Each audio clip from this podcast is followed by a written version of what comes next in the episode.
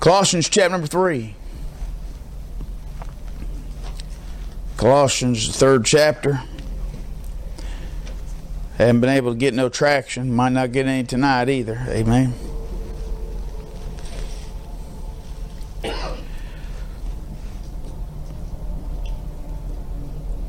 Verse 15 says, Let the peace of God rule in your hearts.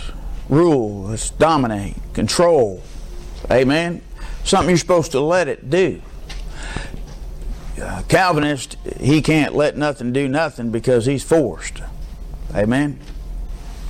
Uh, I'm glad I got I got a privilege and a liberty in the Spirit of God, and there's a bunch of things that I'm supposed to do, like let not sin have what dominion. dominion. That means I'm not to allow it to control me and dominate me and rule my life. That's something I'm supposed to do. Let not.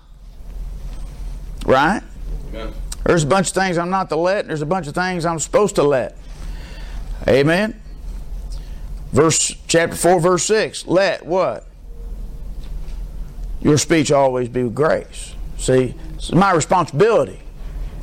Well, I can't control my tongue. We understand that, James chapter number 3. And it's attached to your heart. I understand that. But you're responsible for what's in your heart. Amen. You're responsible for what you put in your heart. You're responsible for what you listen to and what you think about. So it'll affect the way you talk.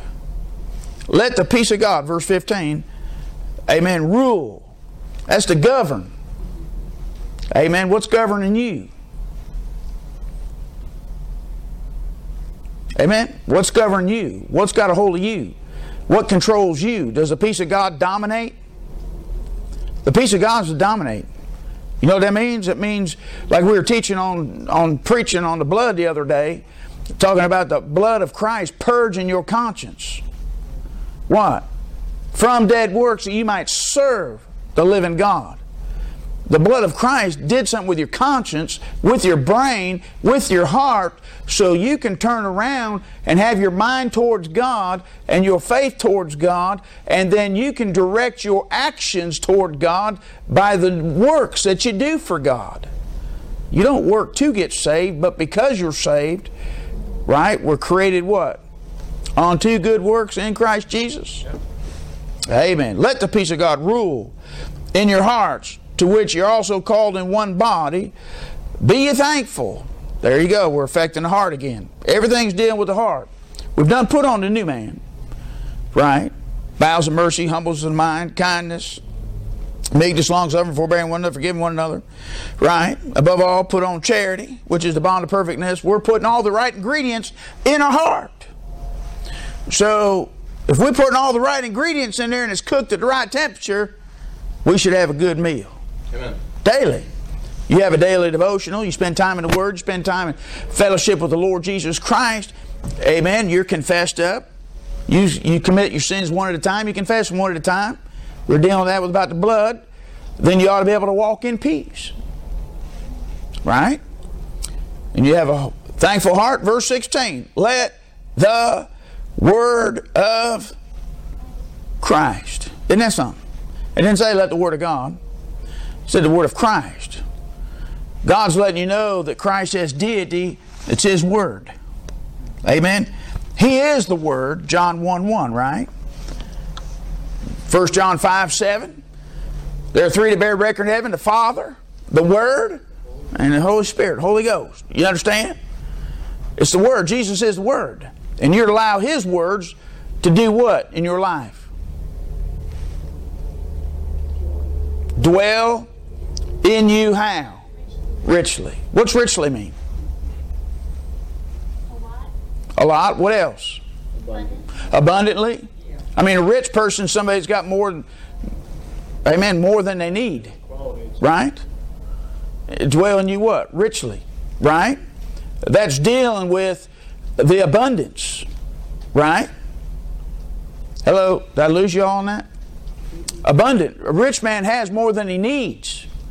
So what you need to do is you need to have an abundant supply of what? The Word of God in your life, in your heart. Spending time in that book with that book. It's going to determine the success of your Christian life is your relationship to this book. Yeah. The reason why people struggle and have such a bad Christian life is they don't have a relationship with the book. Amen. And if the book is in them richly, abundantly, more than what you would think you would need, Listen, Phil Kidd preached a message years ago, touring Sardis Baptist Church, and he, so, he showed a soul winner ha- sitting under the, the, the, the tract rack sitting there on an IV, gasping for breath, hooked up to oxygen. That's the picture of the average Christian when it comes to the Word of God. They're on a life support machine. They got they got they're in a hospital. They got beepers and wires and everything. Amen. They're barely getting any any drop a drop of the Word of God barely coming into their life. People want to know what's wrong with their life. They don't sit under preaching long enough to get anything. They don't get in the book to get anything. And what they do get is at the best stale bread, moldy bread. They're not getting nothing good. They, they don't get, they're getting spiritual junk food. And uh, Brother Nick just made a quote about quality. Listen, rich. Did you ever eat some chocolate? Yeah. That, I mean, you bite into it go, mm, wow, that's rich. I mean, it's loaded, it's packed, it's sweet. I mean, your your taste buds are going, whoo! Somebody put something into that thing, it'll give you a punch. Well, that's what the Word of God's supposed to do. I mean, it's supposed to be so. Sometimes you can't you can't take a whole lot in one bite, but there's some powerful stuff in the book, and you know you've gotten hold of something. You know you got into something, and the Word of God's doing something to you. Let the Word of God what? Well, what's that mean? Live. 1 John chapter 3. The Bible says we're to compare spiritual things to spiritual, right?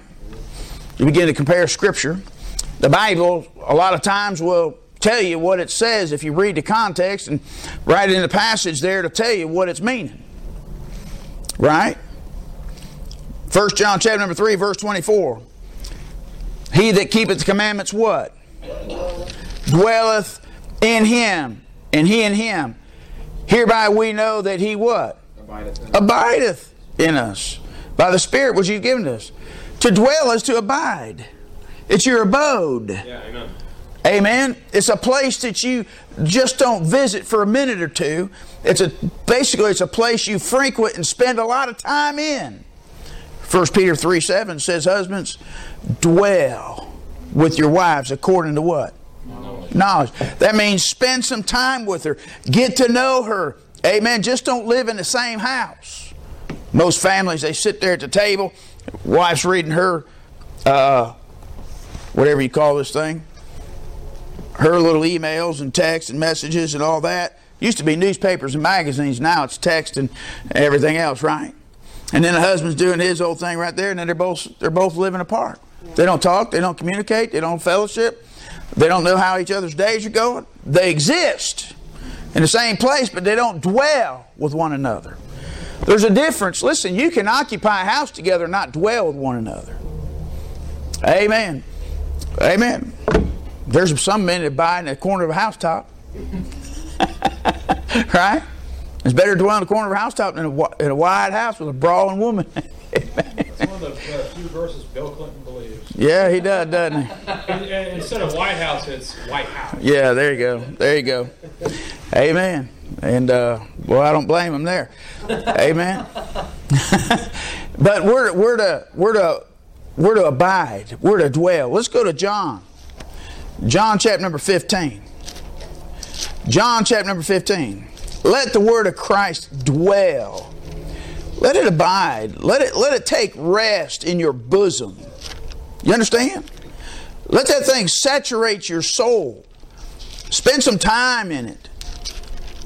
Right? Look at what he says in uh, verse 1 I am the true vine, and my Father is a husbandman. Every branch that beareth not fruit is taken away, and every branch, amen, that beareth fruit, he purgeth it. So he's going to cut you. He's going to cut you back, that it may bring forth what? More fruit. More fruit. Now you're clean how? Through the Word. Through the Word which I have spoken. There's an importance of preaching right there. Titus chapter 1 verse 2 says he manifests his word through preaching. Faith cometh by hearing, hearing by the Word of God. There's an importance of hearing the preached book. Amen? Amen. Verse 4 Abide where? In church. Uh, it's in me, it's in Him. He wants you to rest in Him. And I in you, as a branch beareth not fruit of itself, except it abide in the vine. No more can ye except ye abide in me. I am the vine, and ye are the branches. And he that abideth in me, and I in him, the same bringeth forth much fruit. For without me, ye can do what? So why do people attempt to do things for God Yeah. without him? Because they're looking for an outward show. Right. If a man abide not in me, he is cast forth as a branch and withered, and men gather them and cast them into the fire, and they are burned. Watch verse 7. If ye abide in me, and my words abide in you, ye shall ask what you will, and it shall be done unto you. Herein is my Father glorified that you bear much fruit. So shall be my disciples. Uh, an active part of being his disciple is your relationship with Jesus Christ and his words. Amen. And it'll affect your prayer life. See, proof. What's John 8:31 say? What's 8:32 say? Let's go ahead and look there. John 8. Disciple shows up three times in the book of John. John 8:31. Then Jesus said to those Jews which what? Believed on him. If condition if you what? Continue in my word, comma, then that's a time period. Then are you my disciples indeed? How, you, how do you become a disciple? Continuing in His Word. Continue in His Word. If you don't continue in the book, you're not a disciple. You're just a mere professor. Maybe not even a possessor. you understand? He said, if you continue, see, it's conditional upon you continuing. It doesn't say how long, it said then. So there's a period of time God expects you to get in the book, stay in the book, continue in the book, then you're constituted and called a disciple. Now watch this. Semicolon. And ye shall know the truth, and the truth shall what? Make you free. A lot of people think that that uh, uh, freedom in Christ comes instantaneously.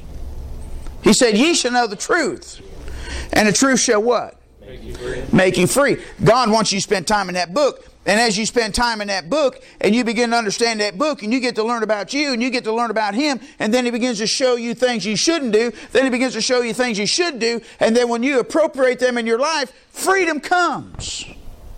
It's based on your relationship to the book. It's not based upon just clicking your fingers and it automatically happens. Right? All right, let me show you another another place on that. Let's go to 2 Timothy chapter number 2. 2 Timothy chapter number 2. See, we have a problem with people today in their relationship towards the Word. They're looking for abracadabra, alakazam. They're looking for God to set them free of all their problems and troubles. And then they don't learn the lessons of life. They don't learn how hard it is to get out of debt or how hard it is to get over their problems and their hurdles and how to fix problems and wrongs. Amen. This book will teach you how to fix those things if you'll take the time to spend time in it, and then God will instruct you and you'll learn valuable lessons along the way. The process is just as important as the outcome. Yeah. People want the results, they want the outcome, but they don't want they want to neglect the process. What our government's trying to do and everybody's trying to do is one stop shop. You get everything you need instantaneously. Right? They're waiting for a preacher to pull a rabbit out of the hat. Saw my marriage. Okay, there it is. It's solved. Hello? Right? I got a bad kid. Click your fingers. Click your heel. Okay, he's done. Solved. Listen, that don't, don't work that way. Life ain't solved by clicking your fingers. Now, Jesus solved a bunch of people's problems, amen, by the touch of his hand and by the spoken word, right? But he gave them some admonition on the way. Oh, yeah, go and sin no More. more. Lest the worst thing come upon you. He's saying, hey, boy, you better learn from your mistakes. You better learn from your lessons. You got some lessons you better learn. Because I might not come back and be there next time to solve your problem. Right? 2 Timothy chapter number 2. Verse 24. And the servant of the Lord must not what? Strive, but be gentle unto all men, apt to teach, patient, instruct in meekness, instructing those that what? Oppose themselves. You know what? That's what the ministry is right there. You know how many people come into the pews and they're opposing themselves? You say, what do you mean? For example, you get up out of a chair. Okay, you sit at a dining room, dining room table and you get up and you pull the chair out. And then you get to go up to clean up the table and you stumble over the chair you pulled out. You're posing yourself. You're getting up, but you didn't push the chair back in. Amen. You weren't paying attention and you trip over the chair. A lot of people do things a lot of times and they double and they triple and they quadruple their work. They make things harder. They don't use their head. They break things, they knock things over because they're impatient, they're irrational, they're fast, and not paying attention what they're doing, they make mistakes, they make messes. Why? Because they're not paying attention. A lot of people don't pay attention. A lot of people don't read the instructions. One of the most humbling tests I ever had in school was the teacher on the thing, it said, please read the instructions before you start the test. Putting all the answers down, get to the end, do not mark on your test paper, hand it in to the teacher. Well, you look kind of stupid when you answer 50 questions. You're spending all your time. You didn't read the test. You didn't read instructions. And now you got all this ink and pencil all over the piece of paper and you weren't supposed to put a mark on it. The whole lesson was teach you to read. Pay attention to what you're reading. A lot of people don't do that because they oppose themselves. Right? That's what that's what the whole theme of the Three Stooges was about, right? They opposed themselves. Amen. This is going on in churches. People get frustrated, blame the preacher. They don't know how to get out of their own way. Husbands and wives are fighting each other. The kids are fighting the parents. Parents are fighting the kids. Their lives are wrecked. The husband's going out to make money, and the wife's buying stuff and racking up credit cards as fast as you do it. Vice versa. Wife trying to save money, and the husband's blowing it on things. You understand? You can you, listen. That's what it's all about. Quit opposing yourself. Now they're going to sit down. They're going to receive instruction, right? In meekness, instructing those that oppose themselves, if God peradventure will give them repentance to what? Acknowledging of the truth. You know what it takes? It don't take. It takes a whole lot when you enter into counseling in the in the, in the pastor's office, and a couple comes in there and they sit down. Now they want to receive instruction, and so the preacher's got to have a good attitude because he sees the problems that they're doing and the, and how they're messing up, and they come in there. But the whole bottom line is the light's got to come on. If they don't see it, they'll never. It don't matter how much you spend time in there. It don't matter how much preaching is over here. It don't know how. It don't matter how much we're reading if we don't acknowledge the truth. Right. God's got to turn the light on. Did you ever hear somebody say it clicked? Man, I got it. Listen, it's got to click. I can't. I'm not the clicker. All I can do is present the truth in meekness but the Lord's got the Holy Ghost. God's got to be able to be there to give somebody something in their heart to what? Repent. Peradventure, God will grant them repentance or repentance. Peradventure will give them repentance, acknowledging the truth. Watch this. And that they may recover what? Themselves out of the snare of the devil who are taken captive by him at his will. Listen, people get caught up and hung up in snares. What are you supposed to do? You're supposed to instruct them and show them how they themselves are to get themselves out of the mess that they're in. You're not going to do it for me? You're not going to bail me out? Bailing you out ain't going to help you because you're going to get right back in the mess. So what God says, I want you to learn from the circumstance, the situation you're in. If you're really honest and be repentant of this thing, I'll teach you how to get out of the mess so you don't get back in there. People don't want that. But see, that's what happens when the Word of Christ dwells in you richly and you begin to learn and you spend time in that book. Then you'll be His disciples. Then you can make yourself free. People don't want to make themselves free. They want somebody else. They want to blame everybody else. Let's go to Joshua 1 8. Joshua 1 8. Keys to success. God's got the success all written out in His book. People's looking for an easy way out. You know, salvation's a quick fix. You get saved in an instant, right? God deals with you, He breaks your heart, you turn to Him, you receive His Son, boom, it's done. Now it may take forever to save your life. Amen.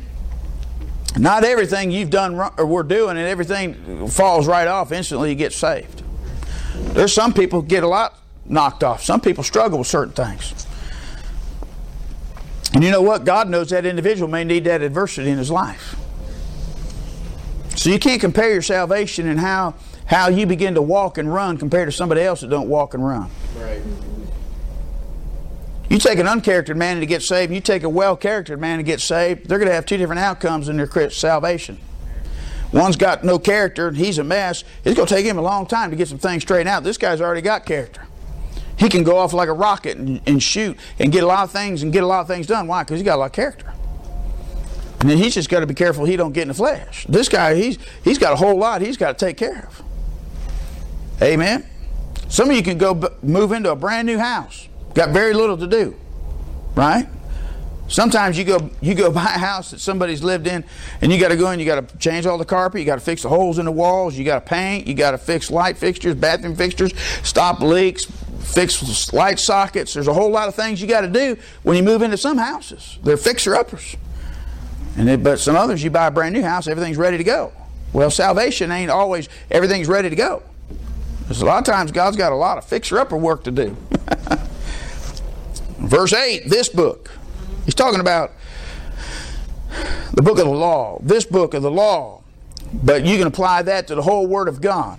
This book of the law shall not depart out of thy mouth. That means you ought to always be what with it? Huh? Speaking. Speaking is coming out of your mouth. Does the Word of God ever come out of your mouth? Do you ever talk about what you read? Right? Do you ever talk about what you read? Do you ever talk the Bible? You should. You should be willing to take what you learn and share it with somebody. Tell somebody about it. Talk about the book. He says, This book of the law shall not depart of thy mouth, but thou, but thou shalt what? Meditate. That's spend time in, think about, ponder. Amen. Dwell in it, abide in it. Let that book dwell in there. Meditate. You know what Buddy Blunkall said meditate was? He said, No cow go out there and eat grass. And then he'd go lay under a tree and then belch it up. And then sit there and chew. and then he'd belch it up. He said, That's meditate. You eat the Word of God, and then you sit around and you chew on it. And just, just spend time on it. You understand? Think about what you read. There's a lot of people, well, I got to get my three chapters in. They don't know what they read. Yep. Yeah. They're thinking about the football game, they're thinking about the shopping, they're thinking about going to work, but they never read a thing. You know what I find? You know how, you know how to help your thoughts with that? Go back over those three chapters you just read. Say, Lord, I didn't get none out of this. I just wasted my time. Help me to slow down and pay attention to what's going on here. And go back over it. That teach your flesh. Say, now we can do this once and go through my chapters, or we can do it three times a night. You decide, flesh. But I'm going to get something out of this. I'm going to get my brain in gear. And I'm going to ask you to guide my thoughts, God, because this is your book. And I need something. I need you to speak to me. Lead me, guide me, direct me. Right? This book of the law shall not depart out of thy mouth. Thou shalt meditate therein every once in a while. Once a week. Once a month. Once a year. You know how many Christians leave their Bibles in the pew and never touch them again until next week? Wow. And they're only Sunday morning people? Yep. You know how many people leave their Bibles in the car and never read them, never pick them up? Yeah. Amen. Thou med- meditate when? Day and night. That means you're thinking about it all day long. Look at what it says. That thou mayest observe what? To do. God says, when you're in this book and you're studying my book, the thing you need to do is you need to meditate on it day and night, but that you may observe to do. I'm expecting you to incorporate what you're reading into your life. Application. Now let's go back in our thoughts back to Colossians chapter number 3. It says, Let the word of Christ dwell in you what? Richly, Richly in all wisdom. You know what that is? Applying the facts taking what you've learned and apply it. Do you understand? Wisdom teaches you what's right and to do right. So when you see areas that you lack, you see things that you need, you begin to say, Man, I'm not doing that. Then apply it. Well, I, I shouldn't. I shouldn't be doing that. Right? Then quit it. It's application. Look at what it says. Meditate day and night that thou mayest observe to do according to what? Some. All that's written therein for what? Then, time element. See there? That means you get in the book, you begin to spend time in that book, and as you spend time in that book, God begins to spend time with you, and God begins to open that book up to you to show you, for then thou shalt make thy way what? Prosperous. You want the victory?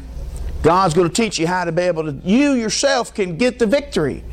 Well, how can I do that? First steps, process of elimination. There's things you got to get out of your way to be successful. Right? Hello? If you ladies want to cook a successful meal, you got to make sure you got a lot of the dishes cleaned up and out of your way, don't you? Amen. Right? If you got the dishes from last night in there when you go down to do the start tonight's meal, we're probably not going to have a good meal. We're probably going out to eat. Hello? you understand? You got to make sure the place is cleaned up. Eliminate. You got to eliminate the, the pitfalls, the stumbling blocks. Amen. You got to, all the hindrances. Listen, you begin to get in this book, it'll teach you.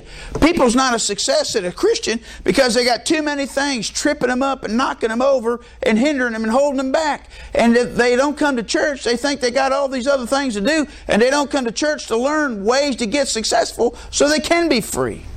Here's a lady that goes around with finances, begins to deal with people with their finances and help them. They say, Well, I can't save no money. Well, let's sit down and let's look at where you're spending. Let's do one thing. What's that? Why don't you receipt every dime and penny you spend? Every time you spend a quarter in a machine, write it down. Every time you buy something, write it down. By the time you start writing down every expenditure you make, when you get done at the end of the month, you go, man, I just blew 80 bucks. You turn around. Listen, she helped one lady. Her mom died without insurance. And she's helping her. She says, You want to be in the same boat as your mama was for your daughter, your little tiny girl? She said, No, I don't want to do that. She said, Well, you need to get some life insurance. Well, I can't afford it. Okay, let's sit down. Let's go down through here. She goes, How much you spend on Pepsi Colas a month? The girl found out she could pay for life insurance if she'd take the money she spent on Pepsi Cola and bought life insurance policy and quit drinking Pepsis. You say, Why? Because making sure that little girl had a future was more important than drinking a Pepsi. Yeah. Listen, when we go through, listen, Brother Eastep's got a message called Bringing Home the Bread. And he said, people want to give the missions, but we can't, preacher. He said, I'll teach you how you can cut your budget back to where you can give the missions. People really don't want to find out where, where they're, because they love and doing what they're doing. You understand what I'm saying? There's all kinds of ways to cut back. And he gives people tips and helps on how to people to cut back. Listen, you got to learn where you're messing up so you can help start turning that thing around. For then thou shalt make thy way prosperous. Then thou shalt have what? Good success. My soul. This the success is coming from the book. We spend time in this book. God's going to talk to us. We'll become a disciple when we begin to continue in the book and put to practice what we're reading. Amen. Somebody said, "Well, man, you practice something that's in the Old Old Testament. It ought to be in the New." Yeah, you're right. And you know what? I might be grabbing some Old Testament prophecies, and I might be getting some things out of the Old Testament. I might not completely know how to rightly divide, but if I stay in that book, I'm going to learn how to rightly divide.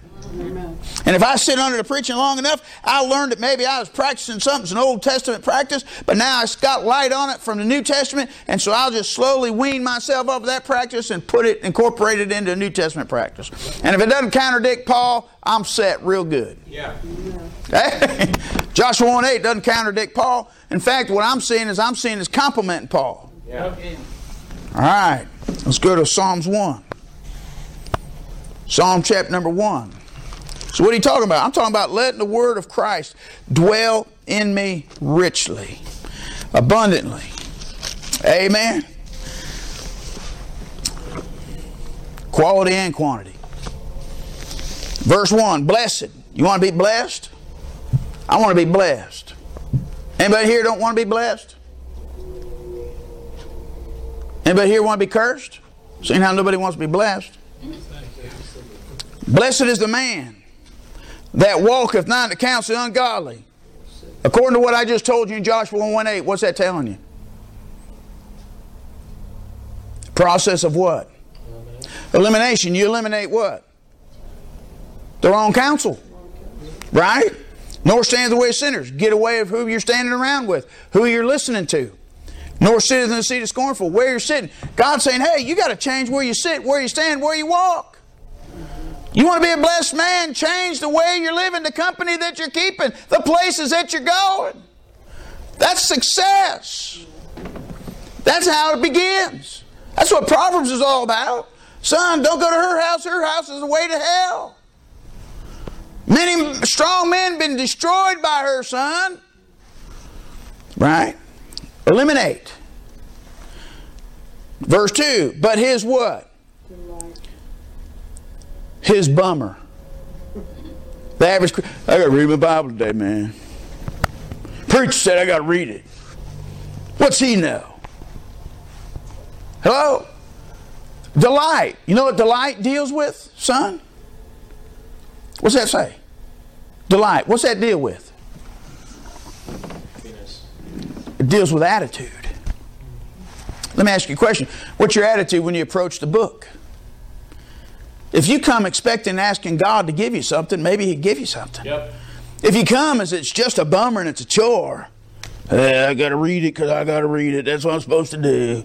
Oh, what a drudgery and a bummer. You ain't going to get nothing out of it. But if you got a delight and say, God, this is your book, this is your words, this is going to help me and reinforce me and help me, strengthen me to be a success that I can please you because you created me to please you and I want to please you. So, God, please give me the things that I need to be the right man so I can be the right husband, the right father, the right employee, the right citizen. Lord, I got all kinds of duties and occupations in my life. And God, I want to be a success at every bit of it because I want to honor you. I'm your child, wearing your name. God, please open up the book, God, to teach me. Amen. Amen. It's my attitude. What's my attitude when I approach the book? By del- but his delight is in the law of the Lord, and in his law doth he meditate day and night. Second witness. And he shall be like a tree stuck out in the middle of the desert. No. He should be like a tree planted by the by the river of waters that bringeth forth his fruit in his season. His leaf also shall not wither, and whatsoever do shall prosper. You know how to get you know what that means? Those roots are deep and they're getting fed, well fed, they're getting saturated. Well, if I got the, wa- the water of the Word, and then I got the Holy Ghost, which is springing up in me like a well, Yeah. right? He spoke about that. He talks about living water springing up in me, right? It's an everlasting fountain, it's water. And if I'm planted where the water's at and where the water's bubbling and churning and moving, then I shouldn't have to worry about ever having my leaf wither. And I ought to be able to be fruitful because I'm getting a fresh drink no matter how dry it is. Yeah. Amen. Amen. Listen, that water, my, I, the Bible talks about a tree blooming through the scent of water. I appreciate it. Verse 4 speaks loud, doesn't it? The ungodly are what? Not so. You know what? An ungodly person is not going to spend their time daily in the book. Their delight's not going to be in the book. They're not going to meditate day and night in that book. So they won't be like a tree planted by rivers of water. They'll be just a shriveled up old little bush. And ain't got nothing. Ain't getting nothing. Drier and cracker juice. Amen. Look at what it says. But are like who? The chaff. You ever read that about the chaff before? The chaff in Matthew chapter number 3, verse 12. The ungodly are like the what? Chaff. Chaff. The wind driveth away. Yeah, they're gonna be they're gonna be burning in hell. That's the ungodly. Amen. Let me go to Psalm 73.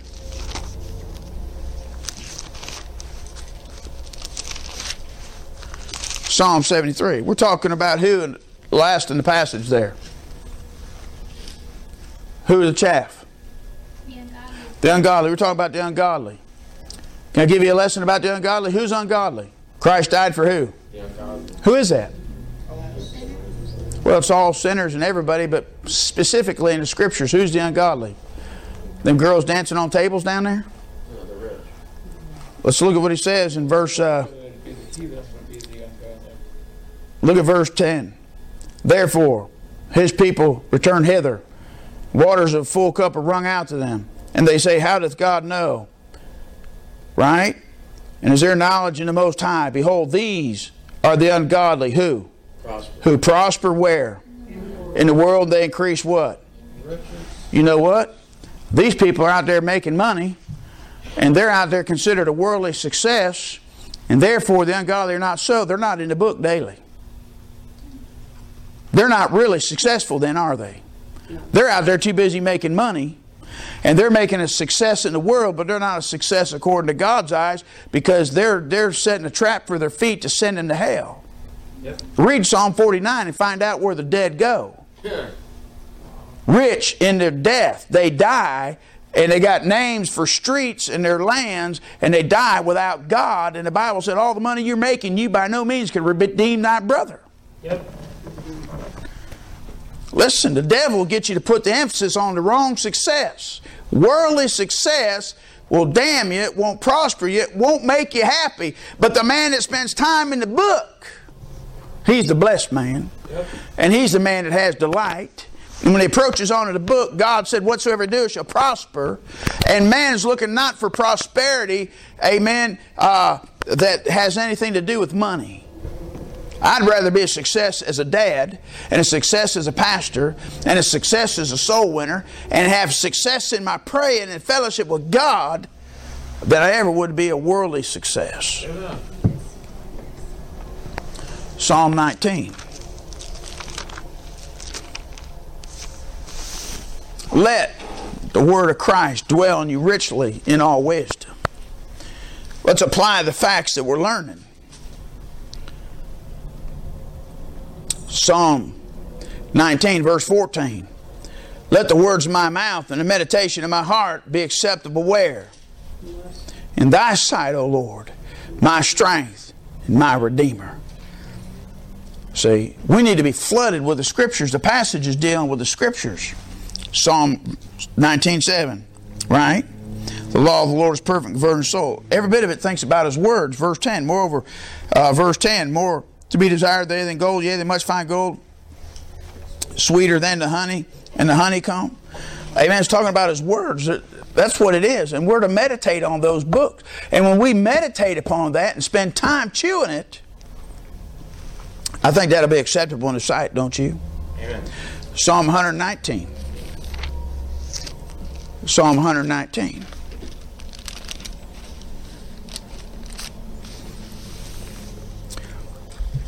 I got a lot of verses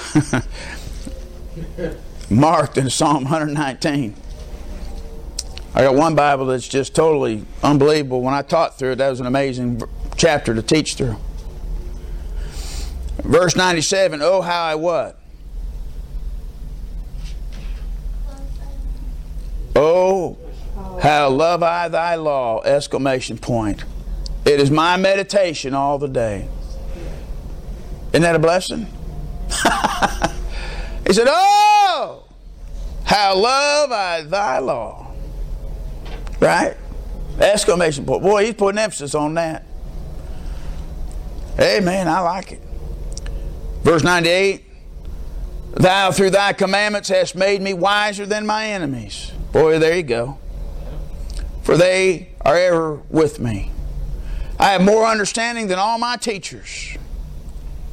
For thy testimonies are my meditation. I understand more than the ancients because I keep thy precepts. Well, you want to get some old men upset? Just tell them, spend time in that book, and you'll know more than they do.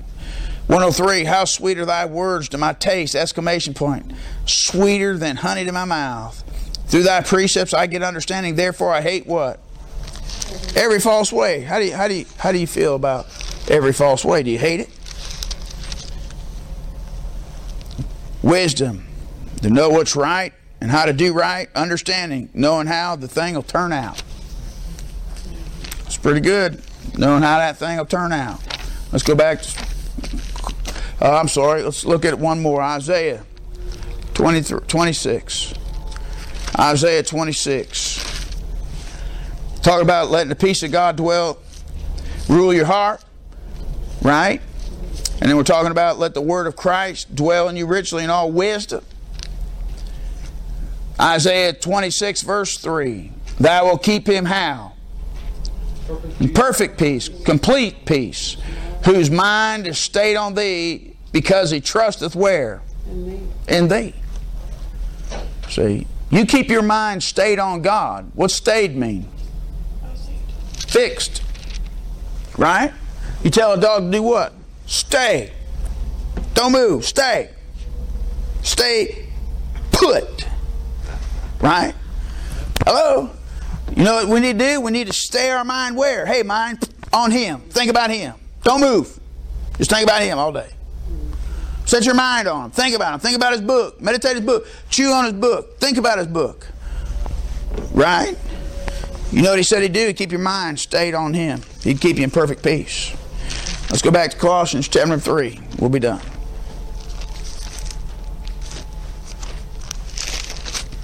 I want I want his word to abide, to dwell, to stay. Verse 16. Let the word of Christ dwell in you richly, fully, completely, powerfully, abundantly, quality, however you want. I mean, richly means it's pretty potent, right? In all wisdom. And then look what he says teaching and admonishing one another in what? Psalms hymns, spiritual songs, singing with grace in your hearts. We'll cover that next week. Amen. Let's talk about your heart. Look at verse 15. Let the peace of God what? Rule in your heart. Then here he says, spiritual songs, singing with grace where? In your hearts. God wants this thing to affect your heart. With the heart man believeth on the righteousness.